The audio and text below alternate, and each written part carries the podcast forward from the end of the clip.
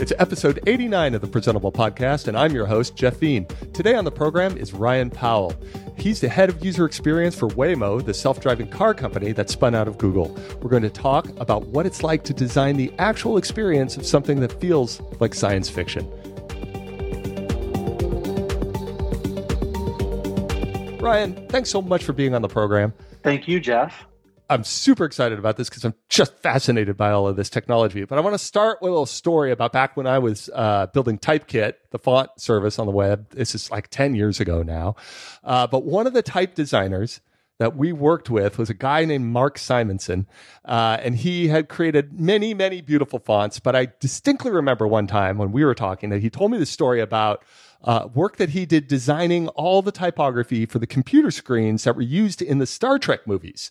So whenever one of the officers on the bridge, you know, is like tapping on one of their displays, that was all him. Right. Yeah, yeah. He did all that stuff. And I always thought like, wow, what a fun challenge that would be. Like you're creating actual interfaces for stuff that just doesn't exist, right? And then so so when I heard like, you know, I was introduced to you and I was like, "Oh, we should do this podcast." I was like, "Oh, wow, like this feels like the, the, it feels like we're in a world of science fiction, like cars that drive themselves, right? That's, you know, like jetpacks and silver suits and and all of the stuff we grew up with. Uh, but you're actually making the interface to something that that we, you know, a short number of years ago could not even imagine. Uh, you know, you're making robot sh- chauffeurs. That's incredible. Well, I mean, we certainly um, feel very fortunate, you know, to be in the space. And it's funny that you bring up that example because um, that's long been sort of my secret, you know, um, backup job that I've wanted to do is, is, design all of those really cool interfaces for TV and movie. And so I can definitely relate with the Star Trek example. He said it was super cool because I mean, you essentially imagine designing with like some art direction but no constraint right? Like it's it's not exactly. really even designed. It's it's just art at that point. But that stuff is just it's so wild and and must be just a joy to be able to do that kind of stuff. Uh, but you are you're you're you're designing, you're researching, you're leading a team for some of the just the the you know the stuff that we like I said like we couldn't even imagine. I don't even know like where where do you even start? I tell you what. Let me let me ask you. How did you get sort of into this position? What sort of led up to this uh, particular role? Well, I guess when I kind of look back at the stops along my career, I think there's been this natural sort of gravitation to this intersection of emerging technology and um, you know and, and, people, and sort of bringing that new technology to a large number of folks. Mm-hmm. And so even when I think back to what I was doing at Motorola, for example, this was back you know around 2004, right when the RAZR was just kind of coming out. And, you know, pre iPhone days, there was, you know, we had, there was a lot of interesting work going on in the space around you have this mobile device. You can do things like messaging and, of course, take pictures. But then we were at the cusp of all these other types of, of mm. use cases that you can do with that little thing that you have in your, in your hand or in your pocket. And so, you know, it, I'd say starting early on from Motorola, and then after Motorola, I went to Xbox, and that was at the time where they were just ready to um, bring the their you know Kinect their gestural interface out of incubation and uh, take it into market. And so they were trying to answer a lot of interesting questions around how does a gestural interface kind of work in the living room? How do you combine a voice with that as well? And again these this was pre sort of you know having um, the google assistant be across a bunch of devices in, in, your home.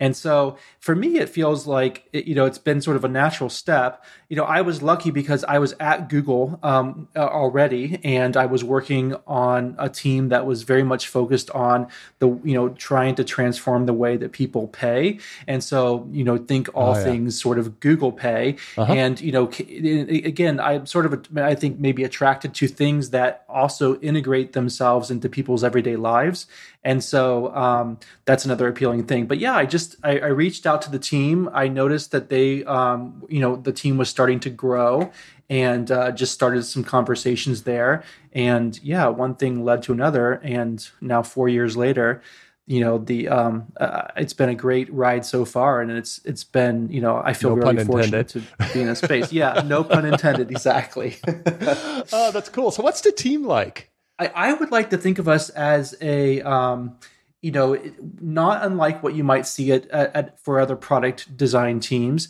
And so about about half the team uh, are researchers and about half are designers. And on the research side, you could break that into uh, qualitative research and quantitative research.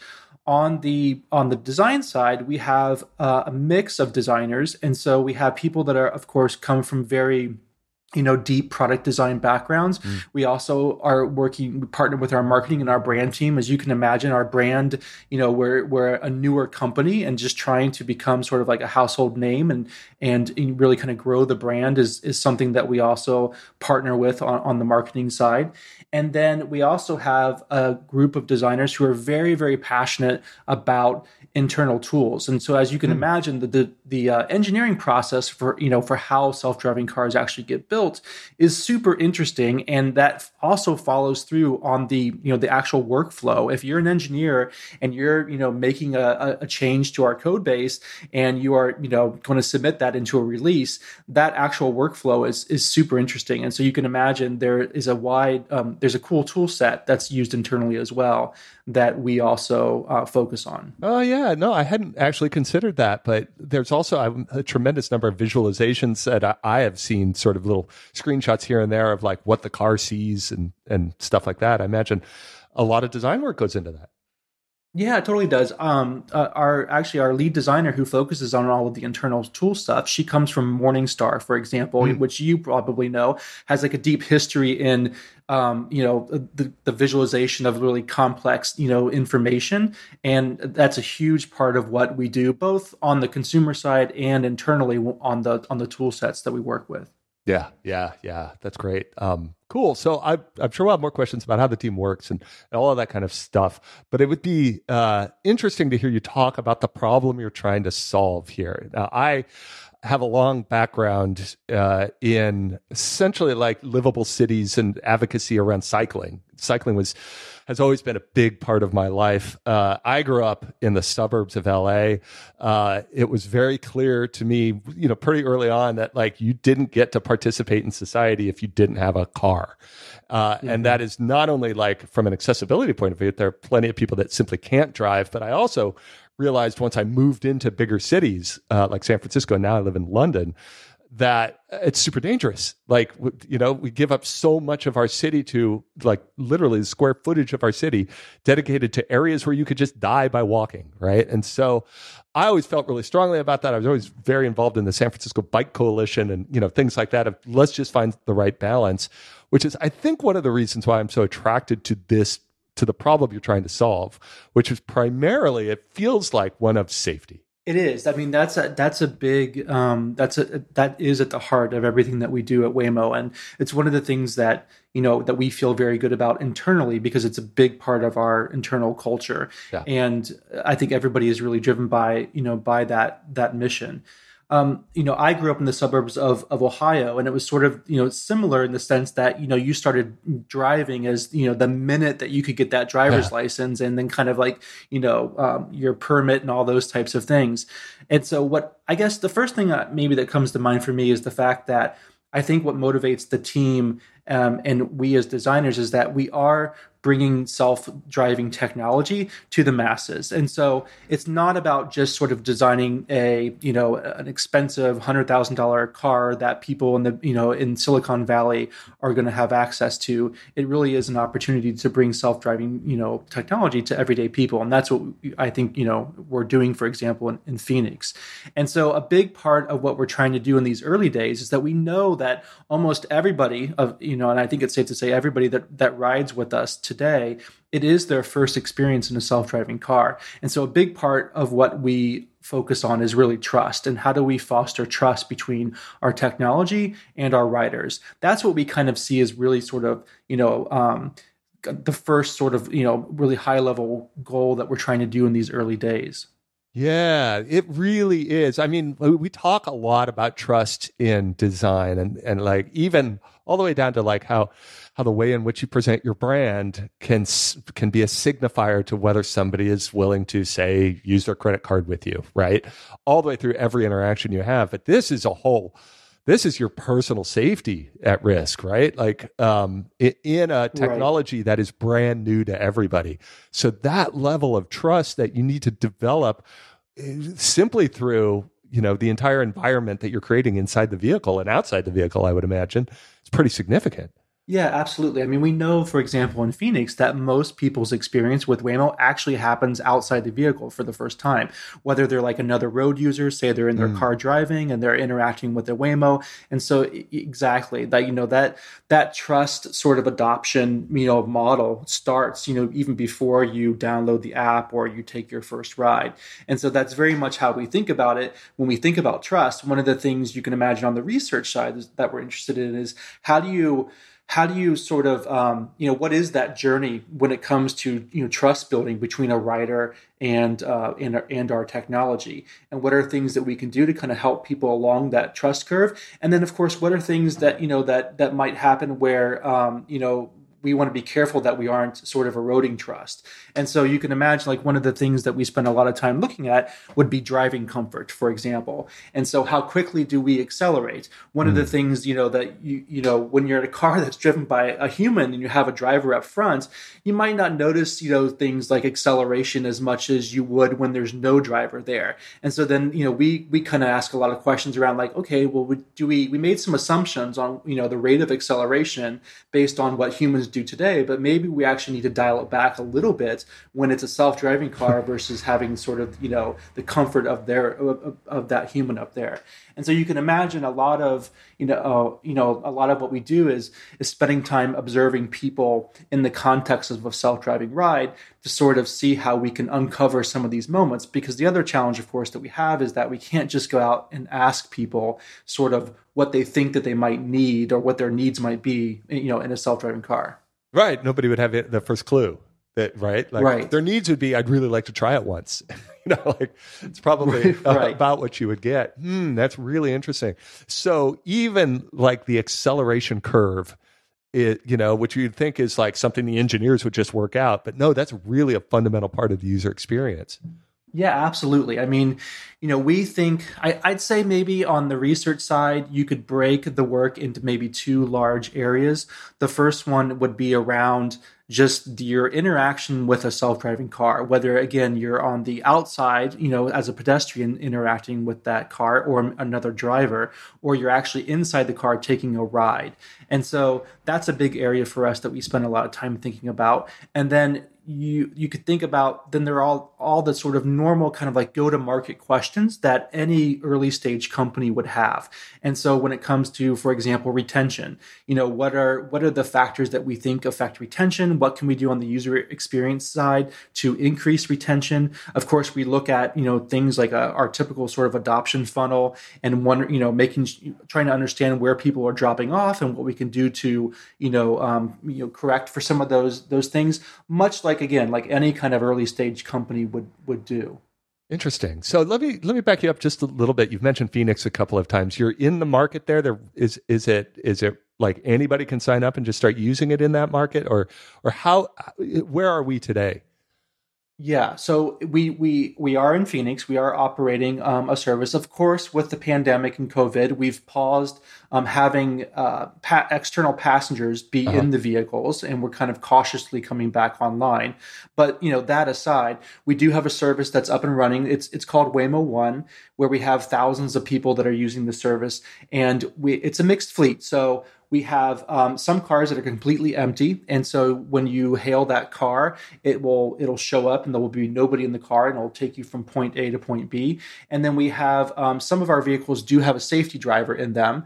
And um, again the car is driving itself but the the person's there to kind of monitor the car and um, you know and that's of course important when we think about our software development process yeah, yeah. Wow, that's interesting. I didn't realize it was quite that far along, and so, uh, so yeah, you must be very excited to sort of get it when it's safe to do so back into back into operation. Um, uh, that's fascinating. That's fascinating. Uh, so, uh, just off the top of your head, what have you sort of what have you observed from the the months or or however long it's been since you've been running?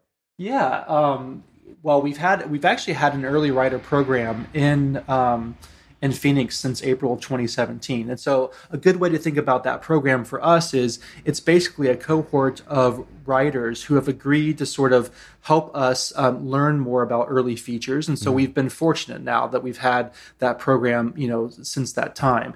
And so, for us, it's really been a large scale user research program where we've been able to learn, um, you know, learn a lot. I would say that um, what we have found is is that people are really excited about self driving technology, and they their their trust or their their their trust with the technology actually starts at a pretty high level. And so what that means is is that we have found that we um, you know don't have to do as much work as we thought we might initially in terms of getting people to feel sort of comfortable and safe and secure when they're in the vehicles you know a big part of what we do on the user experience side as part of that is we think it's important for us to be transparent around what the car can see and what its intent is and that kind of goes a long way towards building trust. And so uh, for example, if you were to ride in one of our vehicles uh, in Phoenix, you would see the interface in the back of the vehicle. And what you would see there is you basically get to see what the car can see around it. And then there are moments where we found that where we we provide more information around what the car's intent is. And that's because, you know, you can you'll you'll be sitting sort of in that middle row in um, in our vehicles and it's not always apparent sort of what the car might be responding to when you are you know looking outside the vehicle. I usually use the example of you know the fact that like our cars can see 360 degrees. And of course we can't as as humans. And but if we could we would probably navigate space a little bit differently than we do today when we're driving a car and so we spend a lot of time on the research side kind of looking for these we call them sort of like look up moments. Like when is somebody going to look up from what they're doing? Like maybe they're on their phone mm. and they kind of just might have a question as around what the car might be doing and so th- that's you know that those types of moments is, is when we try um, through the passenger screen interface try to be there with the information that will help them understand you know that the car is is waiting for it, it might be yielding to a, a cyclist that's in front of us before we you know move ahead those types of things all right, we're going to take a little break now and hear from a new sponsor of the show, and that is our friends over at StackBit. Uh, StackBit offers developer tools that enable inline content editing, live previews of content changes, and sharing of real time previews, and a lot more, all on their Jamstack site. Uh, all of this supports the tools that developers already use and doesn't require any code changes. That's why StackBit is a great way to Jamstack. That's a development architecture based on client side JavaScript and reusable APIs and pre built markup. So, uh, StackBit lets content editors make changes and preview how they look right on the page so that they can know how their content changes will impact the page that they're going to go on. And you don't need to go through a big publish process and a bunch of rebuilding of websites and stuff like that. Content editors can also share real time previews of content changes, and StackBit works with their existing tools. So this includes static site generators you might be using or headless CMSs and all different kinds of deploy solutions, whatever you're using. Try StackBit's editing and collaboration features right now via their site builder. Go to stackbit.com. That's S T A C K B I T.com and click the try now button and create a Jamstack site in just a couple of minutes. So It'll be built using modern tools and services, uh, things like Gatsby, Sanity, Netlify, GitHub, all of them, right? So, uh, once again, create your site today in just minutes at stackbit.com. Thanks to Stackbit for their support of Presentable and all of Relay FM. All right. So uh, you had just started mentioning some of the kind of the experience that people will have inside the car, uh, and you kind of broke it down into kind of I guess internal and external, like the, the two two experiences that people will have. But I want to start with internal. Like I get in a car and uh, I've seen the photos of of the you have these minivans, right? Um, and uh, and there's a screen, but you also have some physical buttons, and that must have been a very explicit choice. There's like start the ride or pull over or call for help, or a couple other ones too that I don't remember. But uh, tell me a little bit about that. Yeah, so we do. Um, we do have a. Um, there is a, a, button pod that's in the headliner in the vehicle, and there are there's the start ride button that's there. There's a pullover button that's there as well, and then there's a, a button where you can contact our, our rider support agents. So you can think of that very much like an OnStar like experience where a human you know yeah. can come on and uh, you know if you have questions or if you if you need anything. Um, and then, of course, we do have the screens that are in the backs of the um, the front seats, and there's an interface there. And you can also, you know, do those same functions on the um, on the screen in front of you. What we found is that most people, because that screen is very front and center, that's primarily the way that people interact with the vehicle inside with those buttons. And you could think of the headliner buttons as just being there if you, um, you know, just needed uh, another yeah. sort of set of set of buttons. It seemed to me that it was almost like there's a physical affordance there for the things you want to make sure you know you have right? Like I can talk to a person, I can get this car to pull over, and I can literally push the button. You know, um, that seemed that seemed to me like again that that trust conversation. Yeah, that's part of it because you know there those buttons, of course, being physical by nature, they're just omnipresent. They're there at, at, all times.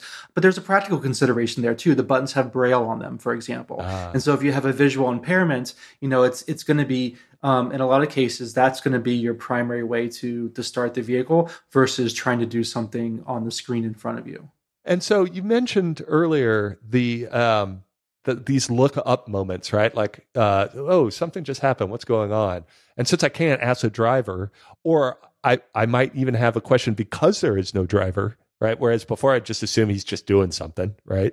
Um, right. Then uh, how do you sort of anticipate that and communicate that with the screen in front of them? Right. So that's what a lot that's a lot of the work that we do on the research side. You can imagine, I'm sure, you know, your audience is very familiar with um, you know, we, we borrow a lot of methods from from the social sciences. So mm. we do a lot of ethnography where we spend a lot of time just observing people taking rides um, when we, you know, recruit research participants. And those are the moments that we're looking for. And so that's that. And then, you know, like in a situation like that, we'll kind of go back and sort of uh, untangle that a little bit. So an example would be a common one that we find is, is when it comes to construction sites. A lot of people kind of, you know, have questions around what does the car actually understand in, in, in front of it? You know, there's a, there's a, there could be a set of construction cones there. There could be a construction worker that's directing traffic and how's the car going to behave, you know, in this situation?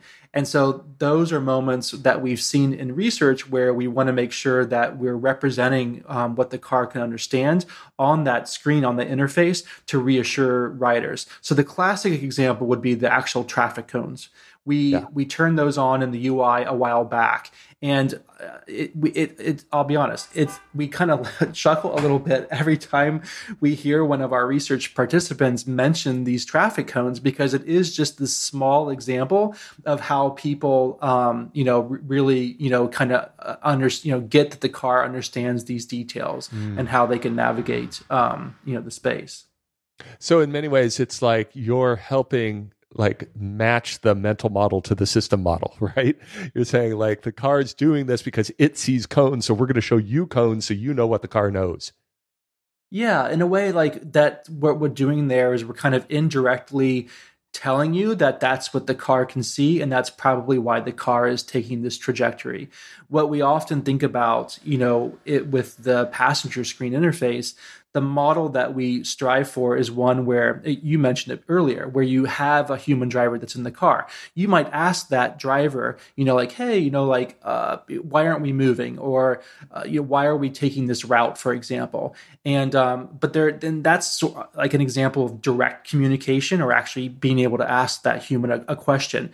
But then there's a lot of communication that happens, you know, that is not um, it's not verbal, and so you might just notice that the human driver that that that person's gaze might be fixed on on something or in that might give you a sense of like okay we're not moving because he's watching you know the jogger in front of us. And so that's what we think about um, when we think about that interface is almost being a proxy for the type of direct or indirect communication that happens between riders and human drivers today.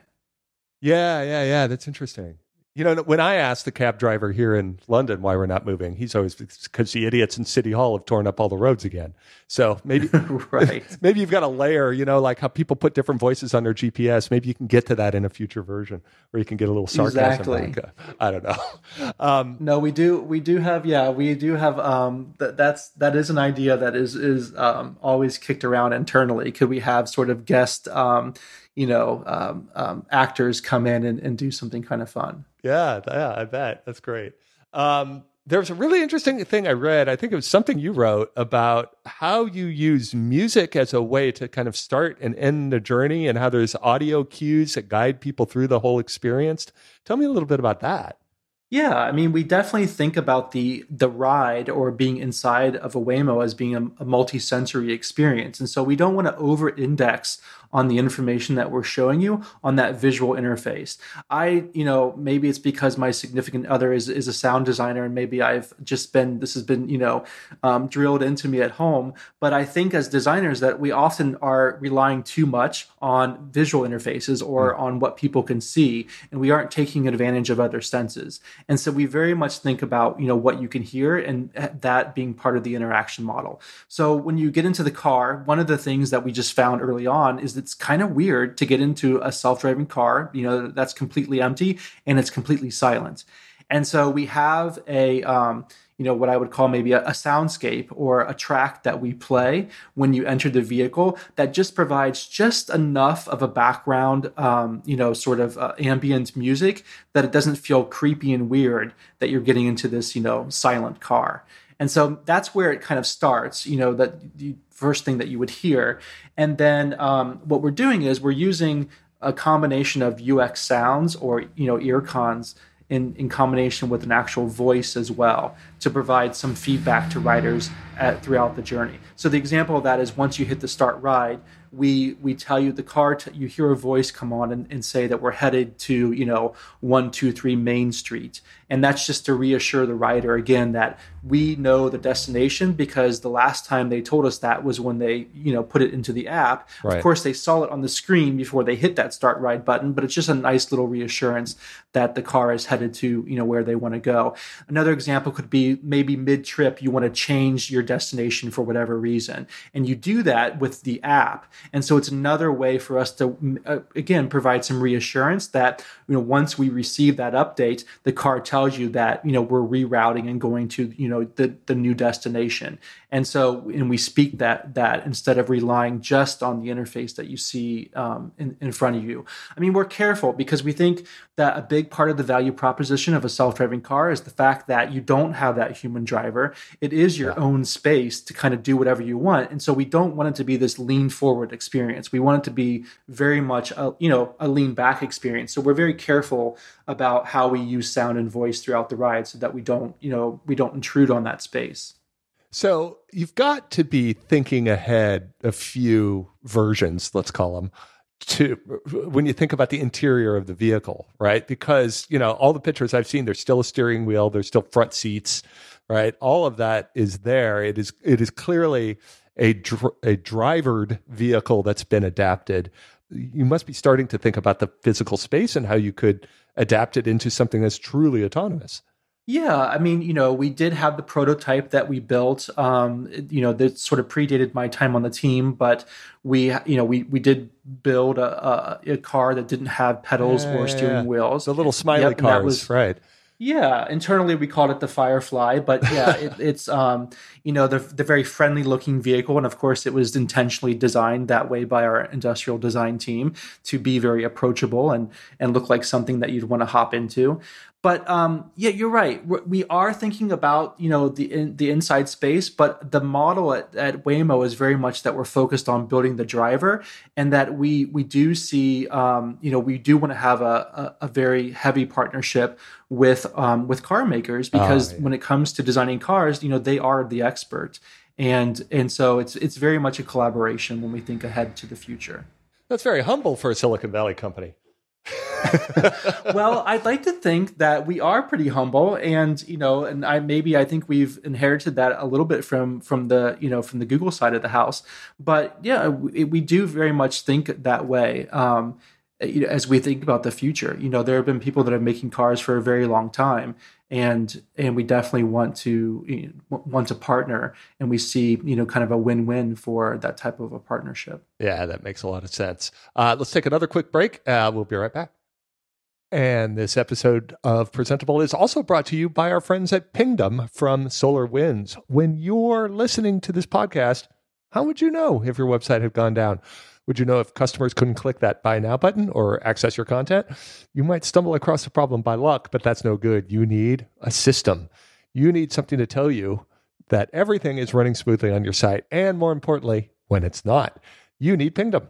Pingdom detects around 13 million outages every month. That's more than 400,000 outages every day. Pingdom helps keep your sites and the sites you love online. It doesn't matter if you're a startup or a Fortune 500 company, you need alerts about any critical website issues.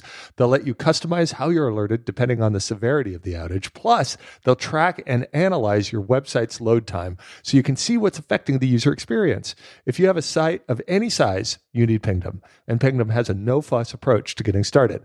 All they need is your URL that you want to monitor and they'll take care of the rest. Go to pingdom.com slash relayfm right now for a 14 day free trial with no credit card required. And when you sign up, use the code presentable at checkout and you'll get a huge 30% off your first invoice.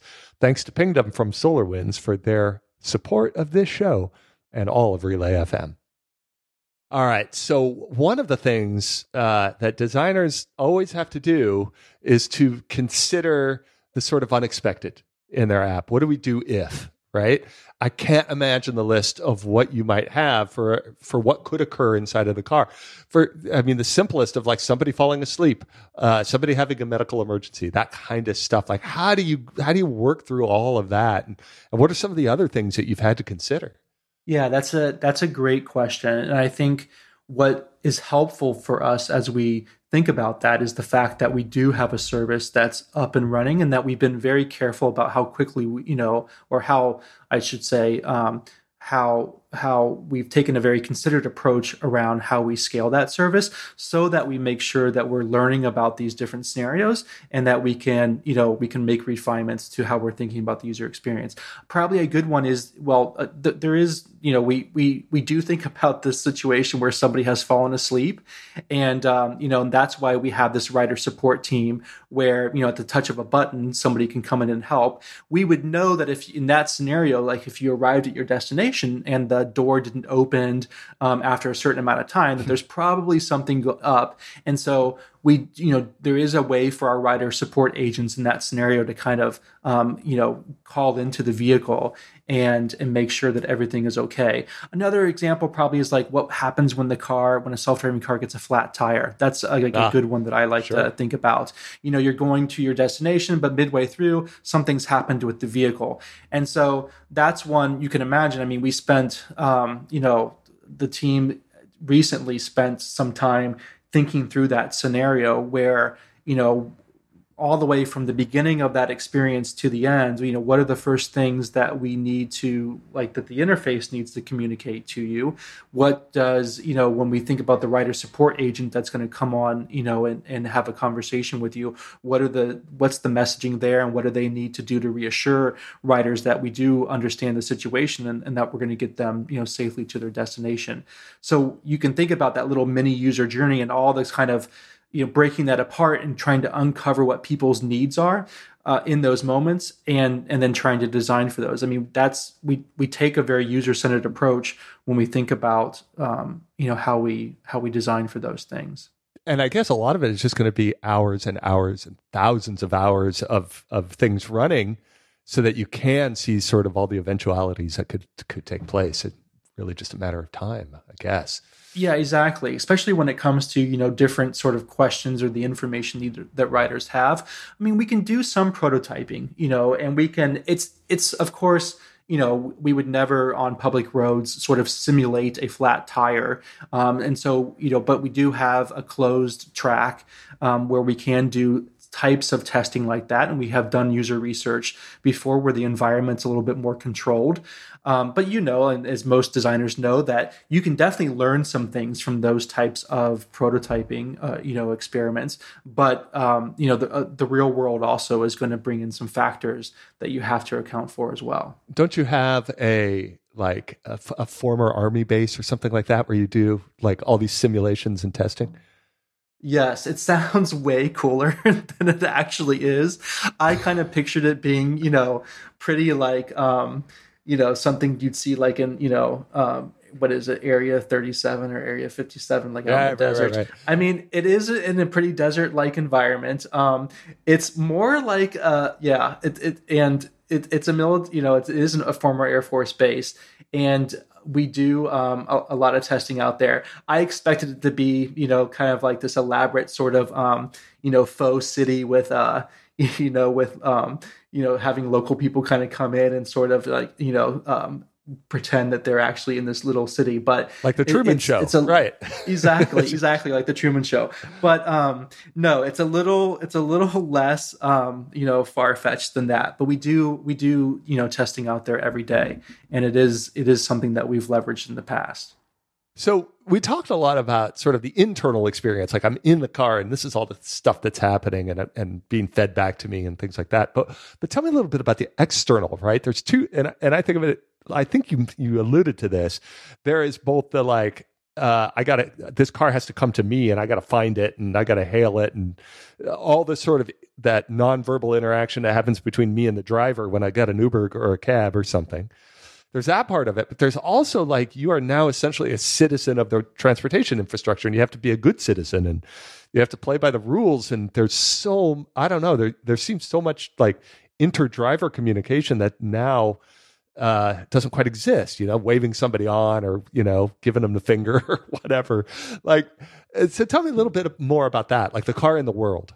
Yeah, I mean, we very much think of sort of the the cultural or the sort of social human factors that are uh-huh. involved with being, you know, like you said, part of part of this environment where we have, you know, other people that we have to that we have to interact with. And so you can imagine we have experts at Waymo that are very, you know, they they they're experts on understanding, you know, what human driving behavior is like you know how quickly be, people are going to brake in a certain scenario um, what is a typical sort of um, way that you know people are going to kind of make make a left turn or a right turn. But what we try to bring to the table as as designers and researchers is we try to bring that human centered lens um, to the problem space so that we are able to talk about for example well are, are there sort of you know in phoenix are there are there um, differences in the way that uh, uh, crosswalk or um, red light behaviors happen versus right. maybe in the Bay Area. And that's what I mean. I know having lived in Chicago and Seattle and now in the Bay Area, of course there are you know there are big differences. In, in Seattle, you, you just don't use your horn that often, and if you if you do, it's a pretty big deal if you honk at somebody. And that's you know you coming from LA probably would laugh at that. That you know it's not going to be the case you know in, in a different city. Right. And so those are the types of nuances that we are, are tuning into. So an example there would be maybe crosswalk behavior and what would be, you know, how do how how do people do does the behavior of, of how people cross at intersections change from like a phoenix to the bay area wow. and what are some of those signals or some of those behaviors is very much what we're trying to bring to the table when the engineers are kind of working through um, a problem space and they want to understand you know how to how to best um, you know uh, basically build out the car's behavior. You're going to need an entirely separate fork of your code base just for Boston. right. exactly. Exactly. Yeah. Wow. No, yeah, that's super interesting. Um, I hadn't quite considered that, but yeah, there's all the customs everywhere. One of the things I have considered is just uh, what I feel is going to, it's just going to take so long to finally get to London because of the, just the the craziness of the roads here and not crazy in terms of the behavior of the drivers but just in terms of there's so many times where uh, we will pull into a street get halfway down the street and then have to back all the way out to let somebody else through because it's just so tiny here. So a lot of work to do i would imagine. Yeah exactly exactly. I think every city i mean there of course there are there are things that we can learn you know in a city that definitely apply to other cities but every city um, definitely has its nuances when it comes to to behavior So uh, we talk on this podcast quite a bit about sort of the role of uh, the designer in the ethical conversations that companies have, um, and how it feels more prominent. It feels like designers as represent representatives of users in a user centered design process tend to have t- tend to take a more empathic point of view, uh, tend to be the ones tasked with thinking through the effect that that new technologies have on people.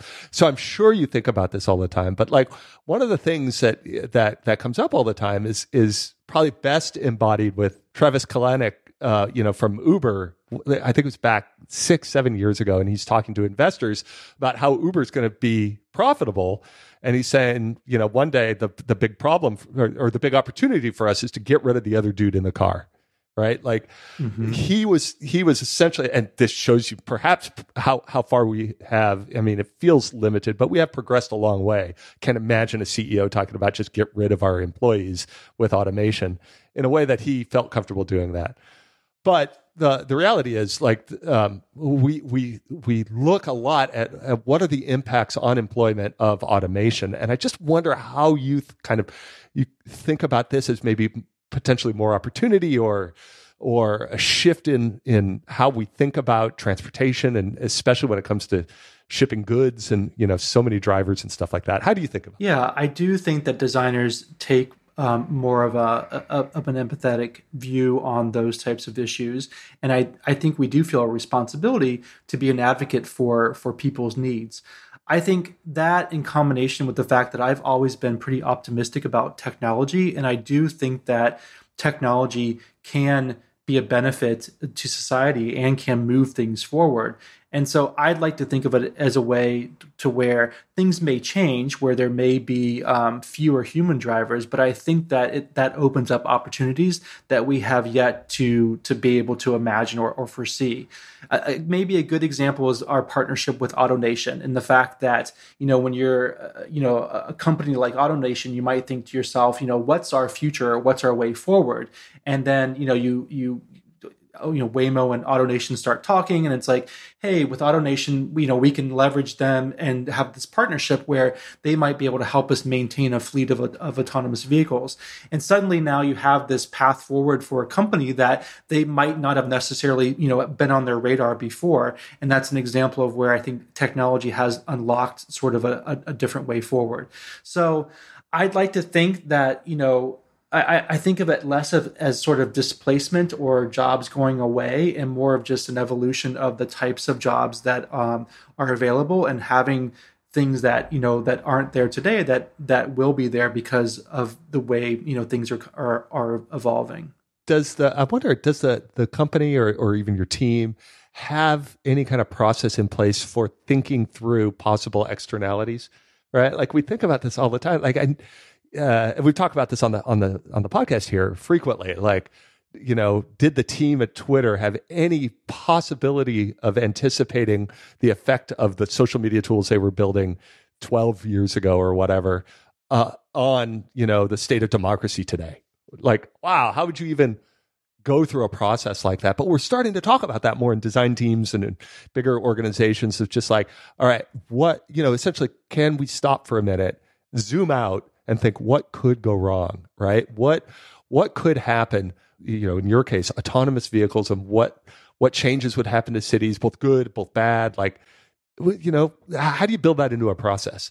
Yeah, I mean, it's it is a good question. The thing that I feel good about is that I think everything that we do at Waymo, whether it's on my team or you know across the company, Waymo takes a very considered approach to everything that we, you know, set out to tackle. What that means is, is that I think we have really strong teams internally that truly are multidisciplinary, where you have different disciplines, whether it be policy or legal or user experience or product or strategy that are coming to the table. And we try to take that multifaceted lens approach when we look at a problem. The, so that's sort of our baseline or, where we start but I will completely admit it is difficult to kind of predict the future. I mean, we know at Waymo that these are very early days, and while we try to anticipate some of these changes or some of these needs that you know whether it be at like a city or municipal level versus all the way down you know to a, to a individual rider, um, it is difficult to predict a lot of those things kind of way out into the future. And so right now, at least, is we're we're trying to take a very considered approach and you know scale at a at a at a pace that um, you know allows us to have some headroom to sort of tackle these things as they become you know more in focus. Well, a couple of really good things that I heard there. One is many different disciplines having that seat at the table. I think that's a big change for a lot of tech companies, frankly. It used to just be very, very technical people focused on very technical solutions. And I think that's changed. I think we're getting a lot more more more of the liberal arts at the table. You know what I mean? Uh, so I think that's pretty cool. And then also this this acknowledgement of we want to work in the communities that we're in. Right. I mean, the sort of early history of Uber of of essentially taking that slash and burn approach, like uh, we're just going to do it, take us to court, we'll solve it there. I think that has changed a lot in our industry. And so both of those things, I think, really showing a lot of maturity, or at least the first steps towards maturity. I, I'm optimistic as well when it comes to that kind of stuff. Ryan, this has been a fantastic conversation. I really appreciate you being on the show. Yeah, well, thanks, Jeff, so much for having me. Uh, you know, time has flown by here. I can't believe it's you know um, that we've you know been chatting for the, for just about 45 minutes here or so it's gone by fast i i've really enjoyed it and i i know that um, a lot of designers and researchers out there are very interested in what we're doing i do want to mention that you know we are hiring so if you go to yes. waymo.com good, and good. check out you know our open positions we do uh, we do keep that up to date on a regular basis get your hands in there to to help invent the future. Really, that's what an amazing opportunity that would be. All right, yeah. Uh, anywhere else? Where are you on Twitter? Um, I'm on Twitter at um, I am Ryan Powell. Good. I'll put a link to that as well in the show notes. Oh, and also uh, I will link to the uh, what is it? The Google Design Library. I was just uh, poking around there this afternoon, and there's great stuff in there. Yep, that's one thing I always mention to folks that you know talking to us about joining the team is that you know we being part of Alphabet, we still have a connection to the Google design community, and it's a great community, and that's a great site. So um, folks should definitely check it out. Great. Uh, I'll, I'll put links to all of that in the show notes. Ryan, thanks so much for being on the program. It was just really a joy. Thank you, Jeff. And that's another episode of Presentable. Hey, got any questions? You can email us at hello at presentable.fm or get in touch via Twitter by following Presentable FM. We hope you've really enjoyed the show, and if you do, could you take a moment and give us a rating on iTunes? It really helps, and we'd really appreciate it. Thanks for listening, and until next time, I'm Jeffrey Veen, and this was Presentable.